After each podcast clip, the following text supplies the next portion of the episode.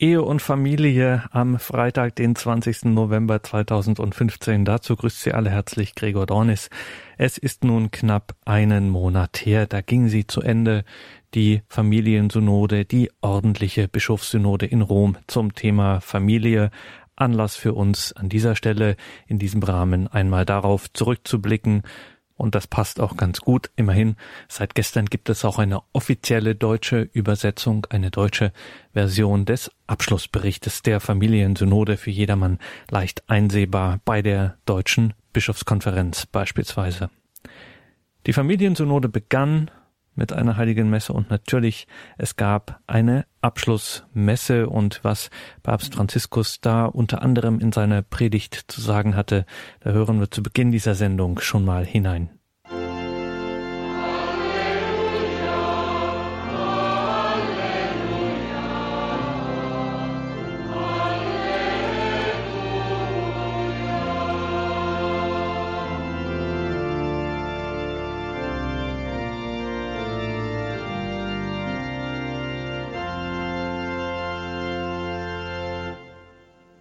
Dominus vobiscum.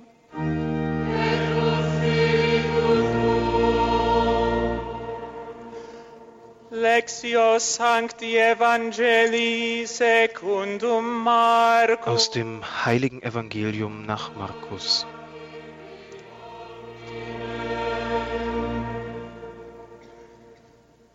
In illo tempore in jener Zeit, als Jesus mit seinen Jüngern und einer großen Menschenmenge Jericho verließ, saß an der Straße ein blinder Bettler, Bartimäus, der Sohn des Timäus.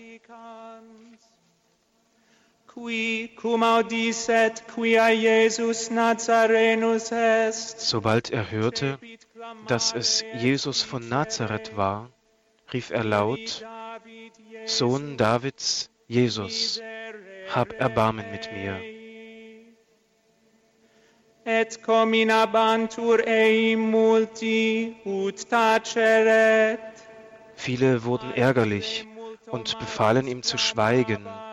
Er aber schrie noch viel lauter, Sohn Davids, hab Erbarmen mit mir.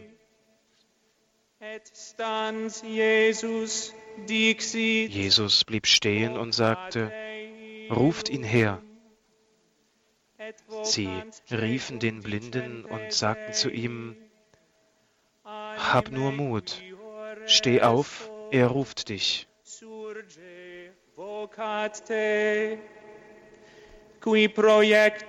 Da warf er seinen Mantel weg, sprang auf und lief auf Jesus zu.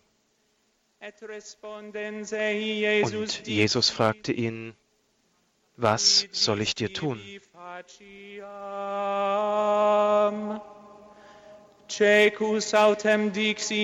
Der Blinde antwortete, Rabuni, ich möchte wieder sehen können. Da sagte Jesus zu ihm, Geh, dein Glaube hat dir geholfen. Im gleichen Augenblick konnte er wieder sehen und er folgte Jesus auf seinem Weg.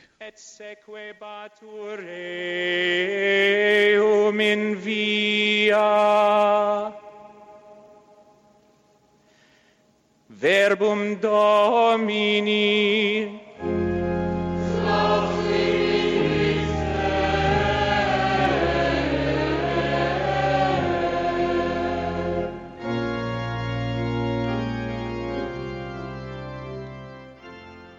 Es folgt nun die Homilie von Franziskus, heute hier zum Abschluss der Familiensynode.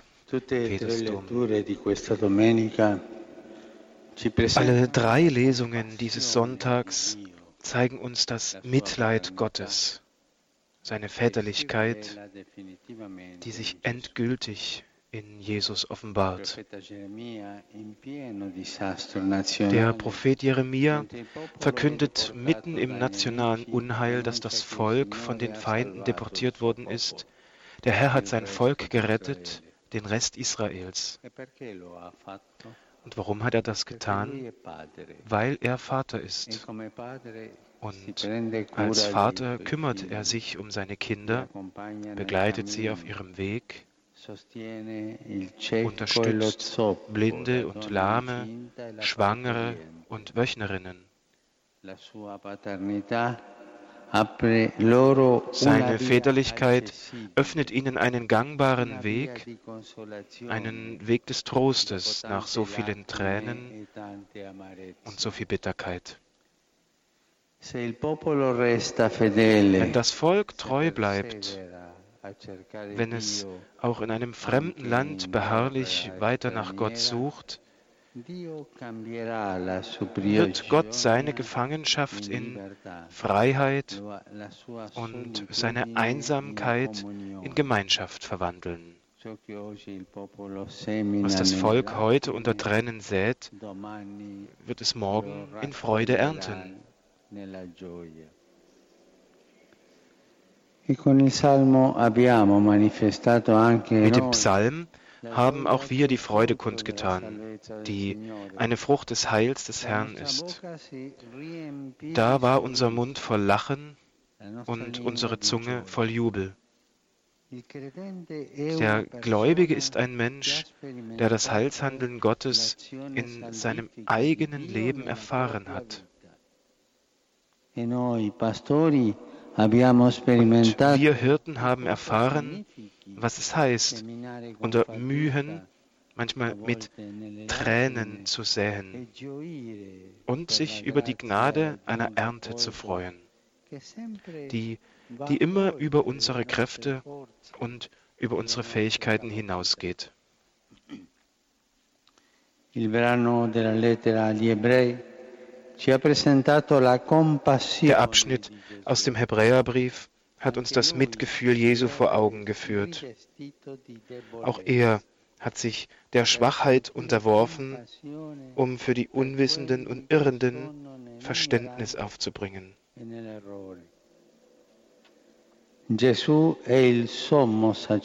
Jesus ist der erhabene, heilige, unschuldige Hohepriester, aber zugleich ist er der Hohepriester, der mitfühlen kann mit unserer Schwäche und der in allem wie wir in Versuchung geführt worden ist,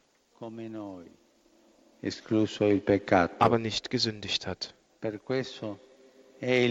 Darum ist er der Mittler eines e neuen und ewigen Bundes, der uns das Heil schenkt. Das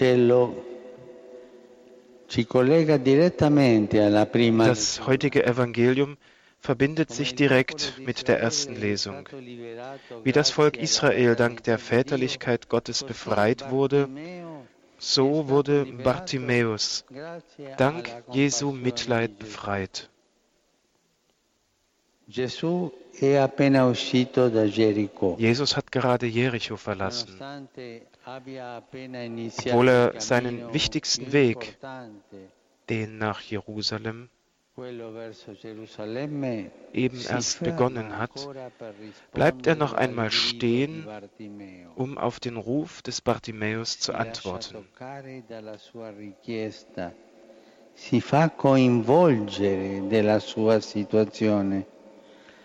Er lässt sich von dessen Bitte innerlich anrühren, lässt sich gleichsam in seine Situation hineinziehen. Er begnügt sich nicht damit, ihm ein Almosen zu geben, sondern will ihm persönlich begeben. Er gibt ihm weder Anweisungen noch Antworten, sondern stellt eine Frage. Was soll ich dir tun? Potrebbe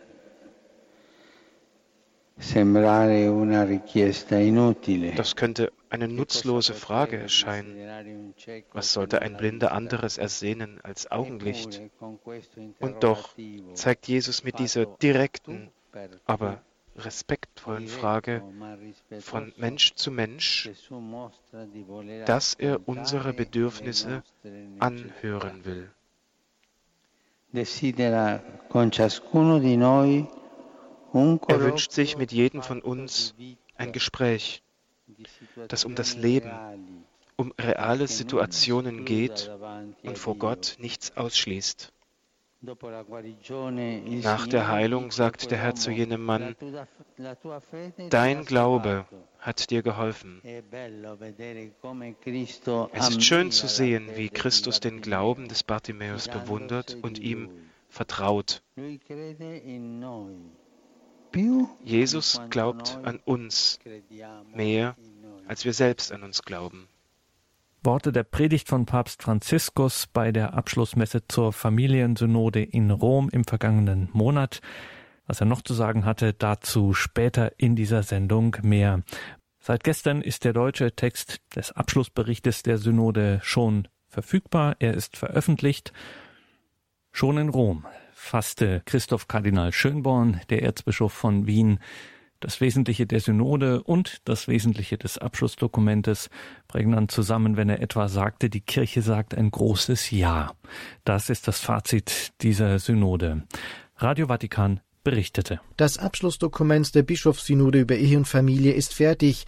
Wie Vatikansprecher Pater Federico Lombardi am Samstag mitteilte, wurde der Text am Vormittag vor den Mitgliedern der Bischofssynode verlesen. Er umfasst 94 Punkte und sei von den zehn Mitgliedern der Redaktionsteams einstimmig verabschiedet worden, so Lombardi. Claudia Zeisel berichtet. Lombardi stellte die Veröffentlichung des Dokuments für Samstagabend in Aussicht. Zum Inhalt des Papiers äußerte sich bei der Pressekonferenz am Samstagnachmittag der Wiener Kardinal Christoph Schönborn. Er erinnerte daran, dass das Abschlussdokument keinen Beschlusscharakter habe, sondern lediglich eine Empfehlung an den Papst darstelle. Schönborn betonte auch, dass in dem Dokument Aussagen zu den besonders kontroversen Themen wie dem Umgang mit wiederverheirateten Geschiedenen und Homosexuellen eher allgemein gehalten werden. Die Synodenväter hätten vor allem definiert, was Familien seien. Das ist ein Mann, eine Frau und ihr gemeinsames Leben, das offen ist für neues Leben. Wenn sich zwei finden, dann entstehen zwei Schwiegermütter, also zwei Familien sind dann mit einbezogen, sagt der Papst. Diese Definition schließt Patchwork-Familien nicht aus, aber der Kern bleibt immer eine Verbindung zwischen Mann und Frau, die das Leben weiterreicht. Schönborn würdigte vor allem die neue Arbeitsmethode bei der Synode. Sie sei zukunftsweisend, weil mehr miteinander gesprochen werde. Das sei deshalb der eigentliche Erfolg dieses Treffens gewesen, fügte er an. Ebenfalls eine Besonderheit seien die Umfragen bei den Gläubigen im Vorfeld sowie die Konsistorien gewesen, was die neue Gesprächskultur bei Synoden bestätigte. Deshalb sei es falsch zu behaupten, die Synode werde nur einen Kompromiss hervorbringen. Nein, die Hauptbotschaft dieser Synode ist das behandelte Thema. Denn die Kirche mit ihren 1,2 Milliarden Gläubigen hat zwei Jahre lang über die positiven und schwierigen Seiten der Familien gesprochen. Die Kirche sagt ein großes Ja. Das ist das Fazit dieser Synode. Die Familie ist kein Modell der Vergangenheit, sondern eine fundamentale Realität unserer Gesellschaft. Der verstorbene atheistische Journalist Frank Schirmacher hatte vor ein paar Jahren ein Buch geschrieben mit dem Titel Minimum, und darin sagt er ein formidables Ja für die Familie, denn sie ist eine Stütze zu jeder Zeit. Dem schließe ich mich an. Das gilt sogar für Patchwork-Familien. Die beiden Synoden hätten eine ganze Bibliothek zum Thema Familie hervorgebracht, so Schönborn weiter. Zu den heiklen Themen fügte er an, dass sie in das Abschlussdokument nicht näher eingehen. Es wird nichts zur Homosexualität darin stehen, weil wir auf die Familien eingehen und auf Homosexualität wird darin nur so weit eingegangen, dass wir auf homosexuelle Familienmitglieder eingehen. Es gibt da verschiedene kulturelle und politische Unterschiede, und es gibt Regionen auf der Welt, wo dieses Thema sehr gefährlich ist. Doch die Kirche muss darüber sprechen, und das haben wir getan. Es gab einige Synodenväter, die sagten, dass diese Frage bei ihnen kein Thema sei. Aber aus einer synodalen Sicht müssen auch sie darüber sprechen. Umgekehrt galt es für Themen, die bei uns in Europa nicht zentral sind. Zur Homosexualität gelte weiterhin der Katechismus der katholischen Kirche. Jeder Mensch muss berücksichtigt werden und seine Würde muss gewahrt werden, betonte Schönborn. Das Lehramt ist klar und muss diesbezüglich nicht neu erfunden werden, fügte er an. Bei der Frage nach den wiederverheirateten Geschiedenen solle man das Stichwort Unterscheidungsvermögen in den Vordergrund nehmen, so Schönborn. Es gibt kein Schwarz und Weiß, man muss jede Situation unterscheiden, und dieses Anliegen finden wir ja auch bei Johannes Paul II. in Familiaris Consortio. Auf den Zugang zu den Sakramenten für wiederverheiratete Geschiedene gehe das Abschlussdokument nicht direkt ein, sondern gebe die fundamentalen Kriterien, wie man damit umgehen soll und das heißt vor allen Dingen, wie man solche Paare seelsorgerlich begleiten soll. Bei der Sakramentenfrage für wiederverheiratete Geschiedene geht es nicht um Ja oder Nein. Das ist eine falsche Frage, denn die Situation ist immer sehr unterschiedlich. Auch der Schweizer Kurienkardinal Georges Cotier sagte einmal in einem Interview, dass man nicht von wiederverheirateten Geschiedenen sprechen soll, weil es da Unterschiede gibt. Das Abschlussdokument spricht von nicht regulären Ehen. Übrigens auch die Politik muss sich ändern. Es kann nicht sein, dass verheiratete Paare gegenüber nicht verheirateten Paaren sogar fiskalpolitisch benachteiligt sind. Zum Stichwort Dezentralisierung sagte der Wiener Erzbischof, es braucht einen Ausgleich zwischen Ortskirche und Universalkirche. Das ist ein altes Anliegen. Es geht nicht darum, die Kirchen zu nationalisieren. Die Verbindung zum Papst ist ausschlaggebend. Es wäre tragisch, wenn es eine österreichische Kirche oder sonst eine nationale katholische Kirche gäbe. Es ist schön, zusammenzuarbeiten, aber man muss natürlich die kulturellen Unterschiede beachten. Das ist mit Dezentralisierung gemeint.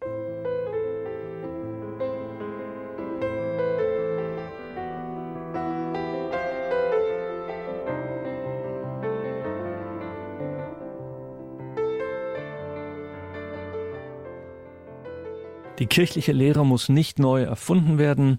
Unterscheidungsvermögen, Dezentralisierung, die Synode ist ein Weg. All das sind wesentliche Anliegen von Papst Franziskus. Darauf machte bei uns auch Armin Schwebach aufmerksam. Er ist Philosophieprofessor an der Päpstlichen Hochschule Regina Apostolorum in Rom und berichtet von dort unter anderem für das Nachrichtenportal Catnet. Oliver Gierens hat mit ihm unmittelbar nach Abschluss der Synode und Veröffentlichung des des Abschlusspapiers gesprochen. Ja, Herr Schwiebach, die Synode ist vorüber und alles ist unklar. In den Medien tobt der Kampf um die Deutungshoheit. Von einem Nichtergebnis spricht zum Beispiel die Allgemeine Zeitung aus Mainz. Andere Blätter sprechen von einem Signal der Öffnung für Wiederverheiratete. Was stimmt denn nun Ihrer Meinung nach? Beides stimmt nicht. Man muss natürlich beachten, dass das, was gerne die sogenannte Synode der Medien genannt wird, ein extrem komplexer Vorgang war, dass man zum Beispiel auch das Abschlussdokument, das ca. 50 Seiten in 94 Punkten umfasst, intensiv zu lesen hat, die für gerade den deutschsprachigen Raum interessanten Paragraphen, zum Beispiel über die wiederverheirateten Geschiedenen und auch die Haltung der Kirche, was Homosexualität betrifft, sind natürlich interpretationsfähig Sie werden allerdings von Land zu Land anders interpretiert.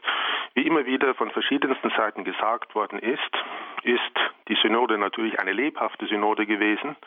Der Papst forderte ja die sogenannte Paresia. Paresia heißt nicht, dass jeder nur das sagen kann, was ihm einfällt, sondern dass er es in Freiheit sagt und dass er es überzeugt vorträgt und dass er seinen Redebeitrag natürlich zur Diskussion stellt. Wie sowohl die deutschen Bischöfe als auch andere immer wieder betont haben, ging es natürlich nicht harmonisch im Sinne von alle sofort einverstanden her, sondern es kam zu angespannten, auch intensiven Diskussionen, die allerdings dann am Schluss, wie wir gesehen haben, in ein Dokument einmündeten, das in all seinen Punkten von einer Zweidrittelmehrheit der Synode äh, verabschiedet worden ist. Dieses Dokument ist natürlich keine Entscheidung der Synode, sondern damit wird dem Papst ein Instrument in die Hand gegeben, anhand dessen er sich orientieren kann, was drei, circa 300 Bischöfe in drei Wochen äh, zu den anstehenden Problematiken, was Ehe und Familie betrifft, zusammengetragen haben. Mhm. Eine Passage im Abschlussdokument ist nur mit ganz knapper Mehrheit durchgegangen. Es geht um den Umgang mit wiederverheiratet Geschiedenen. Dort ist jetzt eine Einzelfallprüfung angeregt worden. Es dürften also nicht nur allgemeine dogmatische Regeln angewendet werden, sondern es müsse auf den Einzelfall geschaut werden. Ist das jetzt eine Steilvorlage für den Papst, wiederverheiratete Geschiedene auch zur Kommunion zuzulassen? Der Heilige Vater selber hat an mehreren Stellen öffentlich geäußert, dass das Problem der sogenannten wiederverheirateten Geschiedenen keine allgemeine Lösung haben kann. Das ist ja auch der große Unterschied zwischen dem, was die Synode in diesen Paragraphen hervorgebracht hat und dem, was im Vorfeld im Bereich dieses Problems an Ansprüchen äh, geoffenbart worden war. Vorher war es so, dass davon ausgegangen wurde, von den sogenannten Erneuerern, dass man eigentlich zu einer allgemeinen Ordnung kommen müsste. Jetzt ist es hingegen so, dass gerade die Betonung des Einzelfalles, gerade die Betonung des Forum Internum, gerade auch die Betonung der Unterscheidung, ein Hauptwort des Papstes, darauf abzielt, jeden einzelnen Fall als Einzelfall zu bewerten und diesen in einer seelsorglichen Praxis zu bewerten und zu begleiten. Darum geht es. Das ist eigentlich keine Neuheit. Es ist nur vielleicht neu, dass es in einer derartig starken Weise und eindeutigen Weise von einer Synode mit einer Zweidrittelmehrheit, die zwar knapp war, formuliert worden ist. Was hat denn die Synode konkret über die Familie gesagt? Wie sieht sie eigentlich die katholische Familie? Welchen Stellenwert soll sie haben? Müssen bedenken, dass wir hier von äh, Familien aus der ganzen Welt sprechen. Das heißt, eine Synode kann da keine großartigen allgemeinen Schlussfolgerungen treffen. Nicht? Wenn Sie zum Beispiel einen Bischof aus Afrika hören, dann hat er ganz andere Probleme als ein Bischof aus Lateinamerika. Nicht? Was die Synode betont hat, ist, dass das Evangelium ein Evangelium der Familie und ein Evangelium für die Familie ist.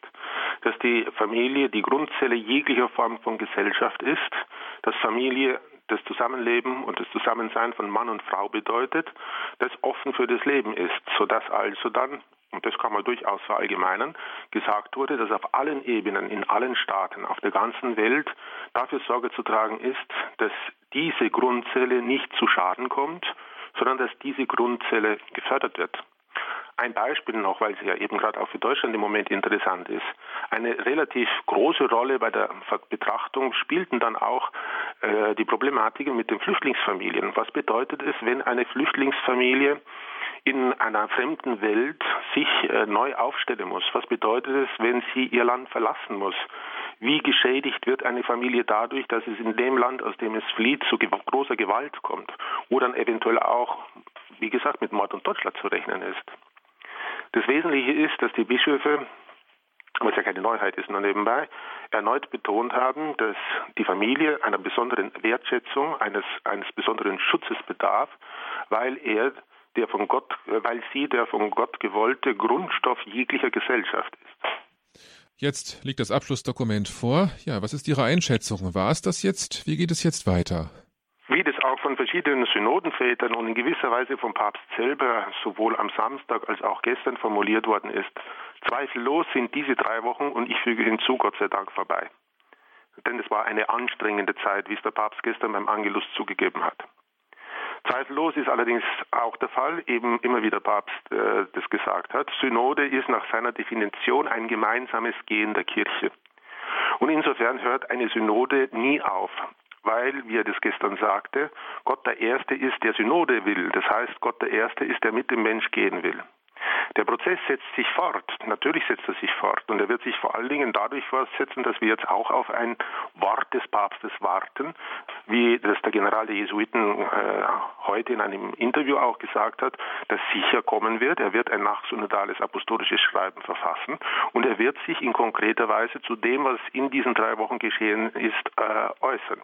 Bis zu dem Punkt, bis zu der abschließenden Äußerung des Papstes, abschließend in Bezug auf die Synode und nicht in Bezug auf die Problematik, sind wir dazu aufgerufen, intensiv über das nachzudenken, was die Synode produziert hat. Nicht das, was Medien in ihren Interpretationen äh, uns vorlegen, sondern das, was in dem Dokument und in den ganzen anderen Wortmeldungen und so weiter vor uns liegt. Die Synode ist deswegen aus im Sinne von drei Wochen sind vorbei.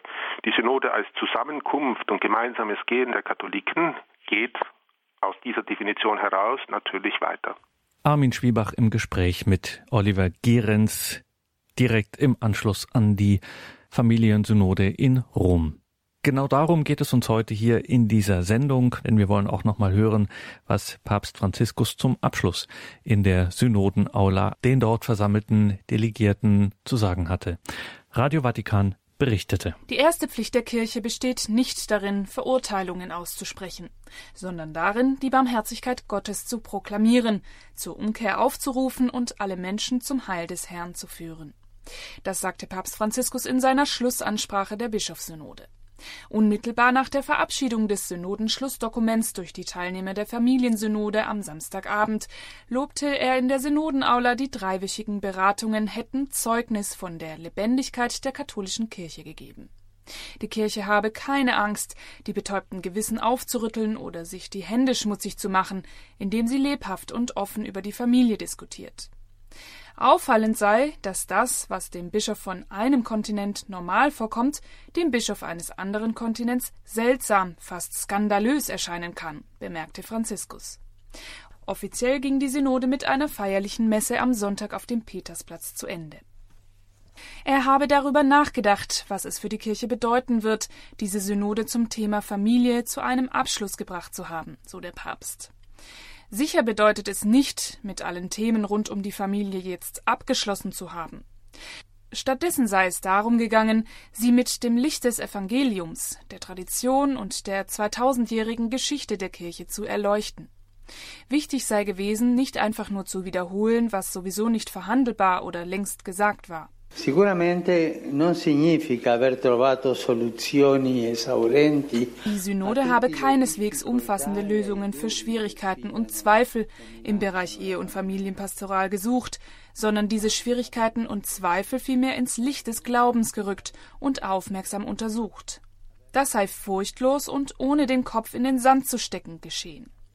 Franziskus bekräftigte, die Ehe sei der Bund von Mann und Frau, gegründet auf Einheit und auf Unauflöslichkeit. In un momento storico di scoraggiamento e di crisi sociale. In einem historischen Moment der Entmutigung und Krise habe die Synode die Realität, besser gesagt die Realitäten von heute, mit den Augen Gottes zu lesen versucht. Das Evangelium bleibe für die Kirche die lebendige Quelle ewiger Neuheit. Dies richte sich gegen denjenigen, der die frohe Botschaft zur Indoktrination benutzen und zu Steinen machen will, die man auf andere Menschen wirft, so Franziskus. Auch hinter den Lehren der Kirche oder hinter den guten Absichten verbergen sich leider viele verschlossene Herzen. Doch die Kirche gehöre den Armen im Geiste und den Sündern, die nach Vergebung suchen, nicht nur den Gerechten und Heiligen. Mit deutlichen Worten wandte sich Papst Franziskus gegen jede Hermeneutik der Verschwörung und des Verengens der Perspektive. Auf dem Weg dieser Synode konnten die verschiedenen Meinungen frei ausgedrückt werden. Leider geschah das manchmal mit nicht ganz wohlmeinenden Methoden. Diese Rüge dürfte manchem Missklang aus dem medialen Begleitkonzert der Bischofssynode gegolten haben.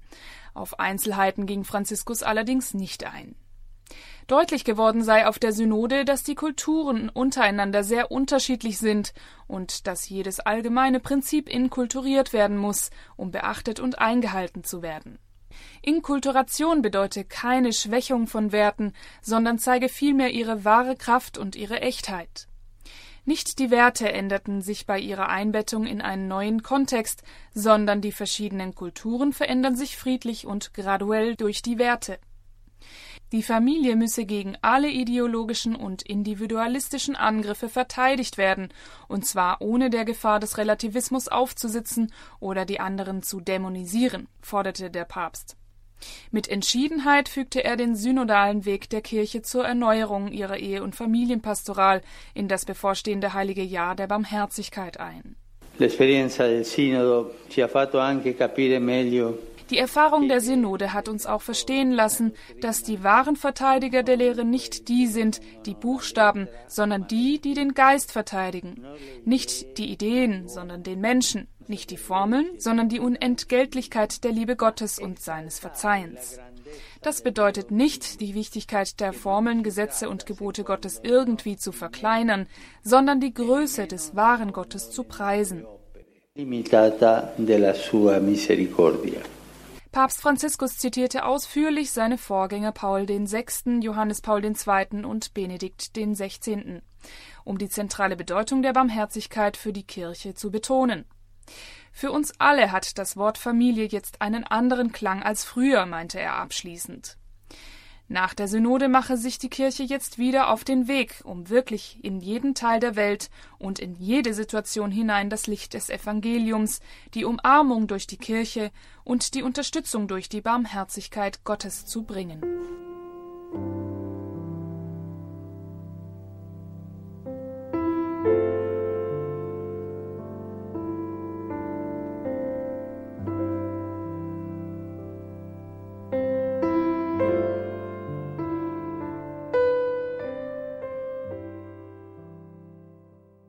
In der heutigen Ehe- und Familie-Sendung ging es um die Familiensynode vor einem Monat in Rom. Wir haben noch einmal ein bisschen darauf zurückgeschaut und wie wir ja mehrfach in dieser Sendung schon gehört haben, die Synode ist nicht einfach jetzt zu Ende, sondern sie ist, wie der Papst nicht müde wird zu betonen, ein Weg, den wir alle gehen sollen. Und damit neigt sich diese Sendung auch schon dem Ende entgegen. Bleiben Sie dran. Um 20.30 Uhr geht es hier weiter mit der Credo-Sendung. Wir bleiben gewissermaßen in Rom. Wir schauen nämlich auf dem Hintergrund der Enzyklika Laudato Si von Papst Franziskus mal auf die Grundlagen dessen, was man so gemeinhin Umweltethik nennt. Was für Kriterien gelten da eigentlich? Was für ethische Maßstäbe muss man da anlegen? Wonach richtet man sich eigentlich umweltethisch aus? Darum geht es hier gleich um 20.30 Uhr in der Credo-Sendung.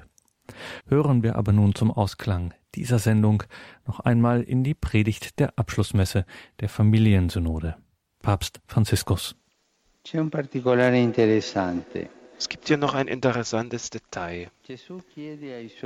Jesus befiehlt seinen Jüngern zu gehen und Bartimäus herbeizurufen. Sie wenden sich an den Blinden mit zwei Aufforderungen, die im übrigen Evangelium nur von Jesus gebraucht werden.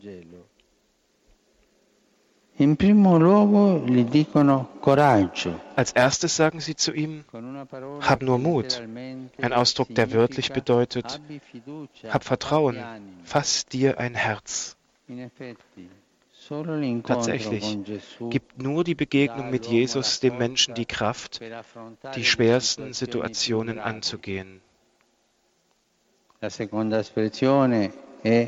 zweite Wort ist, steh auf, wie Jesus zu so vielen Kranken gesagt hatte, wenn er sie an die Hand nahm und heilte. Die Seinen tun nichts anderes, als die ermutigenden und befreienden Worte Jesu zu wiederholen und führen so direkt zu ihm, ohne Predigen. Dazu sind die Jünger Jesu auch heute berufen, besonders heute den Menschen mit der mitfühlenden, rettenden Barmherzigkeit in Kontakt zu bringen. Wenn der Schrei der Menschheit, wie im Fall von Bartimäus, noch lauter wird, gibt es keine andere Antwort, als uns die Worte Jesu zu eigen zu machen und vor allem sein Herz nachzuahmen. Die Situationen von Elend und Konflikt sind für Gott Gelegenheiten zur Barmherzigkeit. Heute ist die Zeit der Barmherzigkeit. Es gibt aber einige Versuchungen für die, die Jesus folgen. Das Evangelium stellt wenigstens zwei von ihnen heraus. Keiner der Jünger bleibt stehen wie Jesus. Sie setzen ihren Weg fort, gehen weiter, als ob nichts gewesen wäre. Wenn Bartimäus blind ist, sind sie taub. Sein Problem ist nicht ihr Problem. Das kann eine Gefahr für uns sein, angesichts der ständigen Probleme lieber weiterzugehen, ohne uns stören zu lassen. Auf diese Weise sind wir wie die Jünger mit Jesus zusammen, denken aber nicht wie Jesus. Man ist in seiner Gruppe, verliert aber die Offenheit des Herzens. Das Staunen, die Dankbarkeit und die Begeisterung gehen verloren und man läuft Gefahr, ein Gewohnheitsmensch der Gnade zu werden. Wir können über ihn sprechen und für ihn arbeiten, aber weit entfernt von seinem Herzen leben, das sich zu denen ausstreckt, die verletzt sind. Das ist die Versuchung, eine Spiritualität der Vorspiegelung. Wir können die Wüsten der Menschheit durchqueren und nicht sehen, was wirklich los ist, sondern nur das, was wir sehen möchten. Wir sind fähig, Weltanschauungen zu konstruieren, akzeptieren aber nicht, was der Herr uns vor Augen führt. Ein Glaube, der sich nicht im Leben der Menschen zu verwurzeln weiß, bleibt trocken. Und anstatt Oasen zu schaffen, verursacht er weitere Wüsten. Es gibt noch eine zweite Versuchung, und zwar die, in einem Planungsglauben zu verfallen. Wir können mit dem Volk Gottes vorangehen, haben aber schon unseren Zeitplan, in den alles eingeordnet ist. Wir wissen, wohin es gehen soll und wie viel Zeit dafür nötig ist. Alle müssen unsere Rhythmen einhalten und jeder Zwischenfall stört uns. Wir laufen Gefahr zu werden wie die vielen aus dem Evangelium, die die Geduld verlieren und Bartimäus Vorwürfe machen. Kurz zuvor hatten sie die Kinder getadelt und jetzt den blinden Bettler. Wer lästig wird oder nicht ebenbürtig ist, muss ausgeschlossen werden. Jesus will dagegen einschließen. Vor allem die, welche ausgegrenzt sind und zu ihm schreien. Diese haben Glauben wie Bartimäus. Denn zu wissen, dass man der Rettung bedarf, ist der beste Weg, um Christus zu begegnen.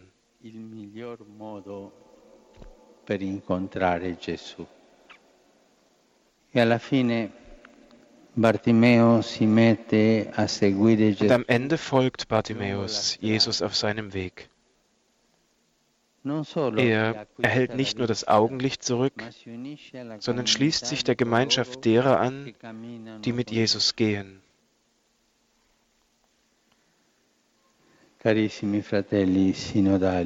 Liebe Synodenbrüder, wir sind gemeinsam vorangegangen.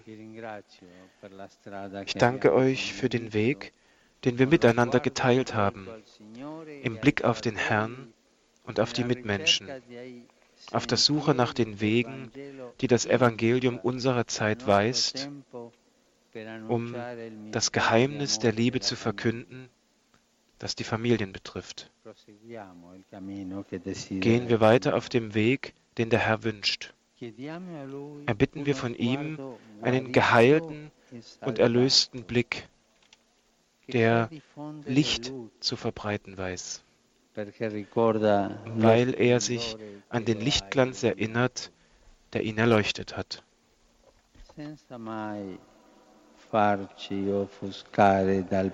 Ohne uns je vom Pessimismus und von der Sünde verdunkeln zu lassen, wollen wir die Herrlichkeit Gottes suchen und sehen, die im lebendigen Menschen aufscheint.